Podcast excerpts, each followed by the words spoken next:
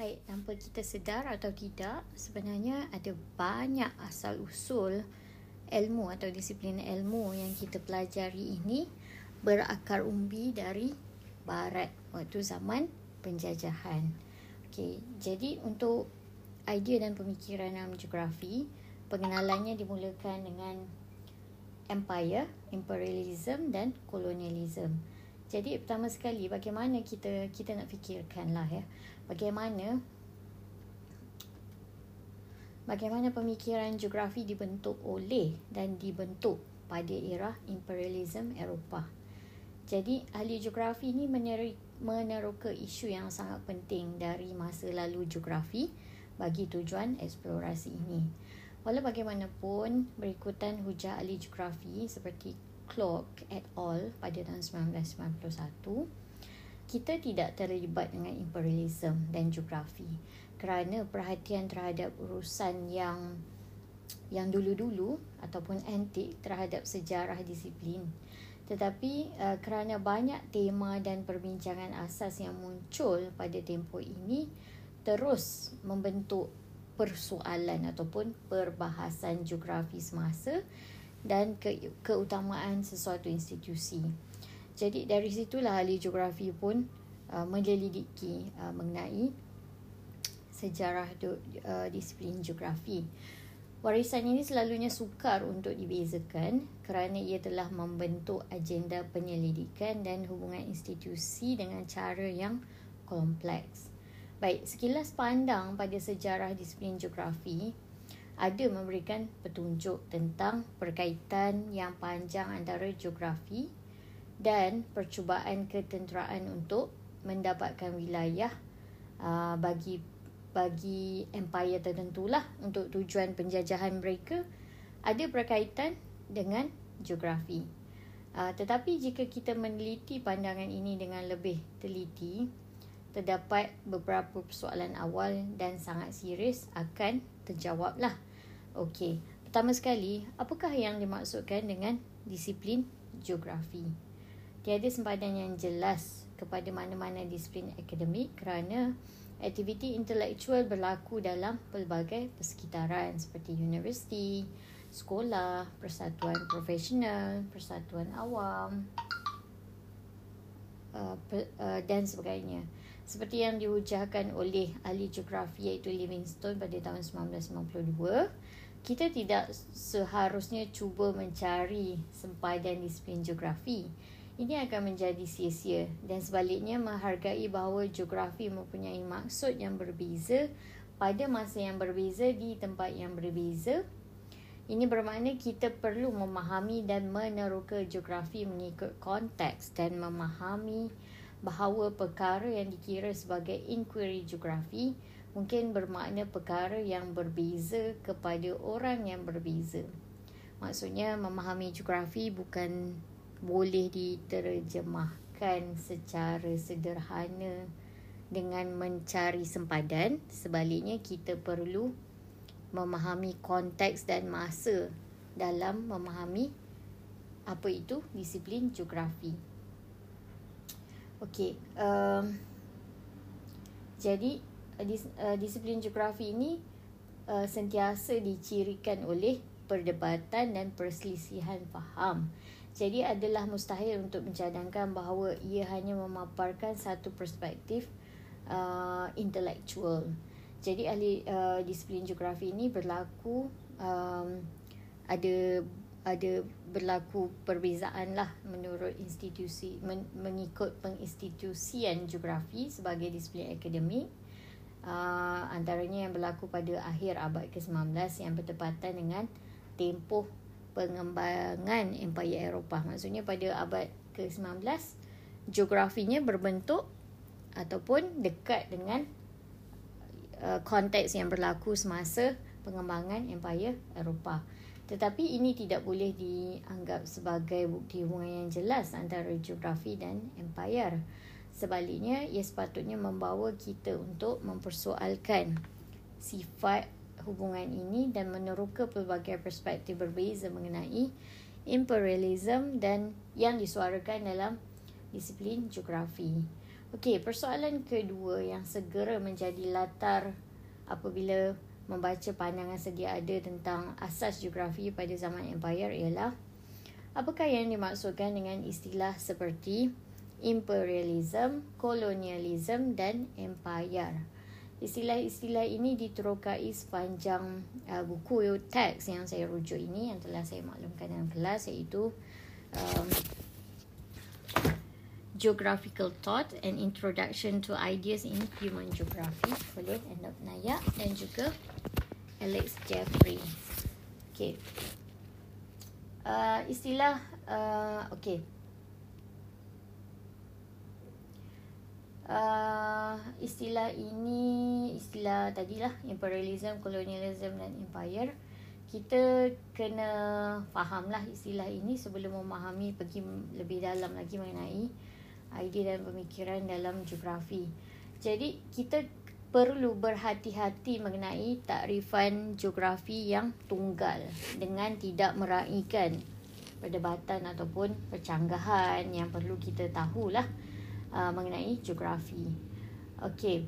Dalam uh, sebagaimana uh, ahli geografi seperti Livingstone, Mike Heffernan, Heffernan James Sidewin dan Dawes telah menyediakan pandangan yang kaya tentang amalan empire di pelbagai tempat yang berbeza yang menggambarkan ciri yang dikongsi tetapi juga perbezaan yang ketara antara proses ini.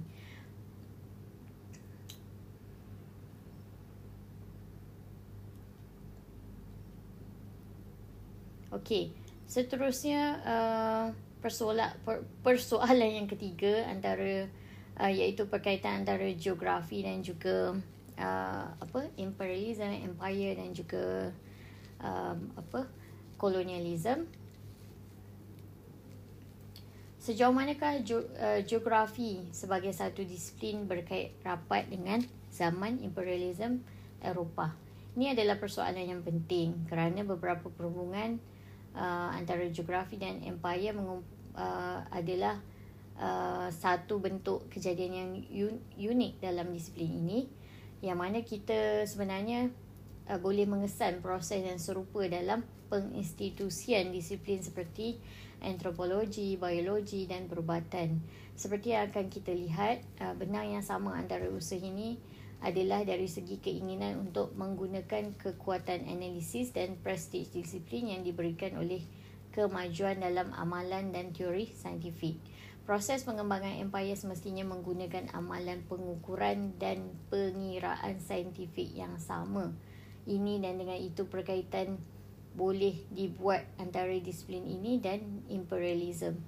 Uh, tetapi kita perlu berhati-hati dengan pembentangan sains yang yang uh, kita rasa kadang-kala lah uh, ada masalah sebagai bentuk rasional yang baik yang dikendaki oleh banyak disiplin akademik yang berbeza. Selalunya idea-idea saintifik ditukar atau dipotong dalam uh, disiplin yang berbeza dan oleh itu maknanya diubah. Okey, seperti yang kita lihat salah satu contoh utama pengetengahan bermasalah ialah teori evolusi Charles Darwin. Ahli geografi Stoddart pada tahun 1966 telah memberikan penjelasan terperinci tentang bahaya penggunaan sedikit demi sedikit idea-idea Darwin di mana aspek tertentu teorinya diabaikan dan yang lain ditekankan. Maksudnya kalau kita nak faham, perlu faham secara menyeluruh lah. Tak boleh ambil sikit-sikit dan tidak memberi uh, tidak sebenarnya mengikut kerangka yang holistik sesuatu teori itu. Okey, saya ulang semula apa yang dijelaskan tadi adalah mengenai bagaimana pemikiran geografi ini dibentuk oleh ataupun uh, terbentuk pada era imperialism Eropah. Jadi, bagaimana perhubungan ini perlu difahami? Ada tiga persoalan lah. Um, yang pertama, apa maksud disiplin geografi? Uh, apa sempadannya?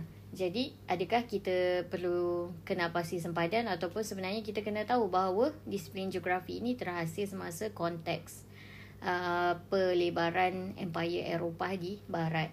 Okey, persoalan yang keduanya pula um, apakah yang dimaksudkan dengan istilah imperialism, kolonialism dan empire?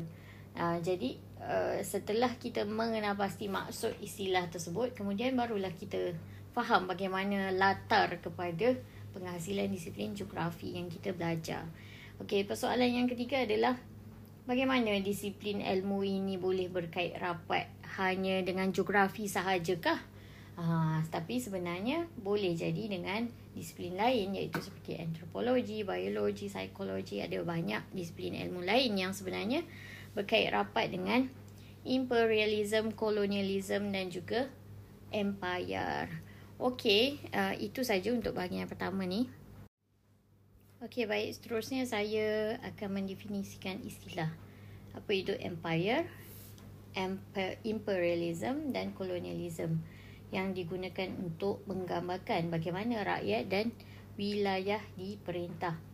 Uh, jadi takrifan istilah ini semestinya ada penggunaan yang di telah dihadkan lah ya untuk untuk perbincangan kita. Uh, sebagaimana amalan kita kita ada uh, apa uh, perbezaan yang khusus lah dalam membincangkan berkaitan geografi dengan istilah-istilah ini. Tetapi sebagai titik permulaan adalah penting untuk kita memahami perbezaan asas yang tersirat oleh istilah tersebut. Okey, imperialism. Yang pertama sekali imperialism berasal daripada perkataan Latin iaitu imperium yang secara kasar diterjemahkan sebagai kuasa atau keupayaan untuk memerintah. Oleh itu, imperialism berkaitan dengan amalan menggubal kuasa ke atas kumpulan atau wilayah tertentu. Dalam penggunaan biasa atau konvensional, um, sebuah empire uh, dicipta melalui penggunaan kuasa empire yang berjaya. Oleh itu, empire boleh ditakrifkan sebagai hubungan wilayah yang tidak sama rata antara negeri yang selalunya berdasarkan eksploitasi ekonomi. Maksudnya ada ketaksamarataan lah dari segi uh, hubungan antara wilayah. Okey, tak uh, eh apa saya cakap ni? Okey, saya ulang eh. Empire boleh ditakrifkan sebagai hubungan wilayah yang tidak sama rata antara negeri. Ha, betul lah yang selalunya berdasarkan eksploitasi ekonomi. Okay. Tarifan ini agak bermasalah dalam kes-kes empire purba. Maksudnya tidak boleh diaplikasikan lah. Seperti Empire Rome di mana negara-negara individu mungkin tidak dapat dilihat tetapi sistem ekonomi masih tersusun dengan jelas di sekitar uh, pengambilan kekayaan ataupun ufti dari kawasan pinggir ke pusat empire di Rome. Uh, maksudnya uh, tak tak refund yang tadi itu sama dengan tak refund ataupun tak sama yang berlaku sewaktu Empire Rome. Sebab setiap individu negara itu tak dapat dilihat secara jelas lah. Tapi uh, sistem ekonominya masih uh, boleh dengan struktur yang jelas. Uh, dari segi uh, macam mana kekayaan tu diambil, macam mana pengambilan cukai itu dilaksanakan uh, sama oleh kawasan pinggir pinggir ke kawasan pusat. Okey, berbeza dengan idea hubungan empire yang tidak sama rata, ahli geografi iaitu Berkeley menggambarkan kolonialisme. Okey, uh, yang ni untuk membezakan maksud kolonialisme. Okey, kolonialisme ni kalau empire tadi kan uh, hubungan wilayah yang tak sama rata antara negeri. Kalau kolonialisme uh, takrifannya adalah penubuhan atau pengekalan pemerintahan untuk jangka masa yang panjang oleh kuasa berdaulat ke atas rakyat bawahan dan asing yang terpisah daripada kuasa pemerintah. Ha, nampak tak? boleh dari jauh. Maksudnya kuasa pemerintah ni tak semestinya uh, dari maksudnya duduk bersama-sama dengan uh, rakyat bawahan boleh jadi terpisah lah. Oleh itu sementara imperialism menumpukan pada hubungan yang tidak sama rata antara negara, kolonialisme menarik perhatian kita kepada penempatan fizikal wilayah untuk untuk mencapai kelebihan material lah kebendaan atau ketenteraan kuasa berdaulat kolonial. Sebagaimana yang dicadangkan dalam takrifan ini, kita tak boleh pisahkan lah pelaksanaan kuasa kolonial atau imperial daripada pengembangan sistem kapitalis dan juga kemunculan pembahagian peranan global. Oleh itu kita akan menarik perhatian kepada tiga aspek dalam empire iaitu yang pertama sekali penubuhan dan pengekalan pemerintahan oleh kuasa berdaulat ke atas wilayah yang berasingan. Yang kedua, terdapat kepentingan ekon- ekonomi asas yang menekankan amalan empire ataupun penjajah. Yang ketiga, kita boleh mengesan hubungan eksploitasi dari pusat empire yang boleh dilihat ke arah penyisihan negara yang dijajah sebab ada perhubungan yang tidak sama rata tadilah. Okey.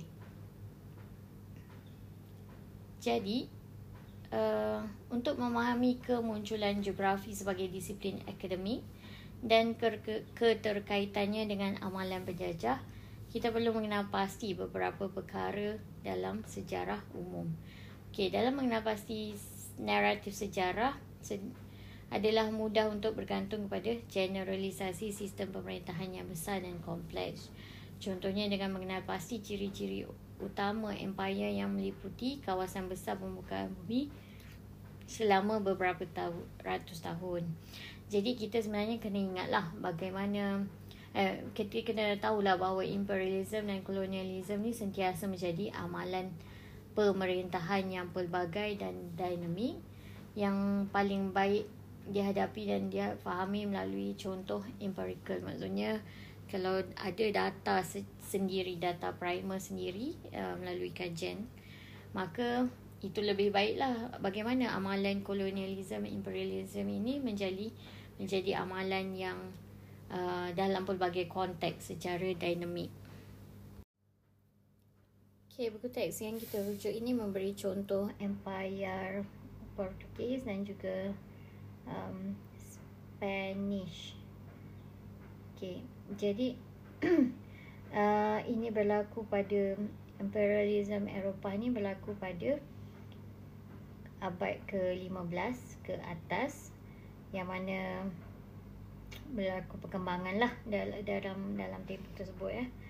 Okey, contohnya um, apa Christopher Columbus uh, dalam tempoh antara 1452 dan juga 1504 serta Vasco da Gama pada 1498 Uh, sebagai permulaan kepada era perkembangan penjajahan Eropah.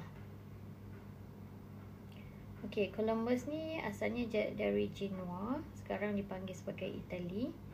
Walaupun dia uh, beliau ni adalah walaupun walau bagaimanapun dia ni uh, Columbus ni didana di di apa ya dibiayai oleh Raja Ferdinand dan juga Permaisuri Isabella dari Spanyol. Uh, pelayaran beliau ni merentasi Atlantik uh, merentasi Atlantik ke Caribbean, um, Amerika Tengah dan juga uh, apa perairan ataupun lautan Amerika Selatan uh, yang bertujuan atau memastikan untuk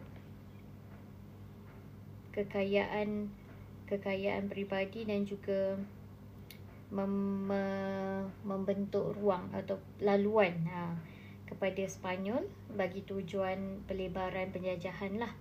Ha, pada peringkat awal uh, pengetahuan pelayaran dan juga geografi ni sangat penting lah untuk tujuan uh, apa tu penjajahan tersebut. Dan walaupun tak semestinya berkembang dengan uh, mungkin dengan baik atau dengan cepat tetapi ilmu tersebut digunakan lah okey contohnya eh uh, Columbus ni uh, beliau tak pernah pun uh, uh, berkaitan dengan itulah ya Columbus ni dia tak pernah pun menyatakan ataupun uh, me, apa ya mengaka, mengakui bahawa uh, beliau ni sebenarnya sampai ke satu benua yang baru bagi pen, uh, penjajah eh penjajah pula uh, orang Eropah yang baru nak mengeksplorasi ni. Maksudnya beliau ni sebenarnya uh, yakin bahawa beliau sebenarnya uh, sampai berlayar dan sampai di kawasan uh, lautan timur di Asia. Uh, manakala Vasco da Gama uh, begitu juga membantu Portugal uh, bagi tujuan uh, cita-cita uh, penjajahannya dan bertindak sebagai orang Eropah yang pertama yang mengelilingi Cape of Good Hope uh, yang apa tan kita selalu kalau dalam buku teks kita terjemahkan sebagai Tanjung Harapan lah yang berada pada bahagian selatan Afrika dan kemudiannya berlayar ke India. Uh, apa eksplorasi-eksplorasi awal ni membolehkan uh, Sepanyol dan juga Portugal ni uh, membentuk satu milikan penjajahan yang ekstensif. Uh, dari uh, lima uh, dari abad lima ke 15 hingga ke 16 Portugal ni mendapat kekayaan melalui perdagangan rempah dari antara Asia dan Eropah. Pada tempoh yang lebih kurang sama Sepanyol pula menikmati era keemasan uh, sebagai apa tu uh, hasil daripada uh, pengekstrakan sumber dari Inca, Maya dan juga populasi Aztec di Amerika Tengah dan juga Selatan. Okey, tindakan-tindakan kekejaman ni wujud eh sewaktu uh, penjajahan ni yang mana bagi tujuan untuk mendapatkan uh, perak, emas uh, yang mana juga bagi tujuan untuk pembentukan ladang-ladang uh, untuk menghasilkan gula uh, seperti di Caribbean yang mana uh, berterusan memberikan uh, kekayaan kepada penjajah. Uh, tambahan pula Portugis dan Sepanyol ni adalah empire yang meneruskan kelangsungan dari sumber perdagangan dan juga eksploitasi dari buruh hamba ya. Okey. Jadi uh, ini adalah contoh bagaimana pengetahuan geografi dan juga kemahiran uh, pelayaran uh, kartografi digabungkan dengan uh, ketenteraan sebenarnya membantu kepada projek penguasaan Eropah dan juga eksploitasi ekonomi dengan uh, wilayah yang jauh dari mereka. Jadi um, dengan apa contoh uh, Portugal uh, ini ahli geografi seperti James dan juga Marcus. Uh, James Sideway uh, and dan Marcus Power pada tahun 2005 telah menghujahkan bahawa um, apa tu proses perkembangan imperial atau pemerintahan uh, untuk menguasai uh, sesuatu wilayah atau kawasan ni uh, adalah sebenarnya sangat-sangat kompleks lah uh, dan dia juga, kita juga dapat lihat lah ya uh, sebenarnya ahli-ahli geografi yang seumpama James dengan Marcus ni sebenarnya um, uh, kesan kesan perkembangan imperial ni tak boleh secara sederhana ni dikaitkan dengan uh, hanya dengan ketenteraan dan juga eksploitasi ekonomi. Uh, mereka juga me- me- memeriksa bagaimana proses-proses imperialism ni sebenarnya telah membentuk satu transformasi budaya di Portugal dan masih dirasai den- sampai kini lah uh, dengan menyatakan bahawa pengalaman imperial ni adalah satu pusat kepada uh, budaya dalam sesuatu uh, negara. Jadi sideway dengan power ni dia menghujahkan lah yang mana dipetik dalam buku teks yang dirujuk ni. Uh, ini adalah ini adalah uh, negara yang mana lagu kebangsaannya bermula dengan istilah Heroi Dumar Nobropovi yang bermaksud hero di lautan orang-orang um, orang-orang kejaya okey orang mulia ataupun pahlawan lautan uh, orang mulia. Yang mana uh, bendera mereka ni dikibarkan pada pusat sfera pelayaran dan mereka ni adalah uh, apa shilling dan wang, wang kertasnya ni sebelum di apa tu dikeluarkan dan dimasukkan sebagai euro uh, ianya diletakkan dalam peta Afrika Selatan dan adanya gambaran pelayar potret pelayar. Okey. Um, jadi uh, buku ini menghujahkan bahawa maksudnya penulis buku ini menghujahkan bahawa pengalaman imperialnya adalah satu pusat kepada pemahaman orang Portugis mengenai identiti nasional yang mana secara khususnya uh, berpaksikan kepada Portugal sebagai uh, apa tu pusat metropolitan bagi empire yang berkembang. Jadi adalah penting dalam uh, hujah geografi di sini yang mana uh, berbanding melihat imperialism ni sebagai proses perkembangan wilayah uh, ianya sebenar-benarnya lah uh, adalah proses pembentukan identiti. Jadi proses perkembangan atau pelebaran imperial ni berubah, mengubah, uh, bukan berubah, mengubah bagaimana uh, kita semua berfikir dan bertindak mengenai diri kita dan juga mengenai orang lain. Uh, betapa besarnya kesan imperialism ya.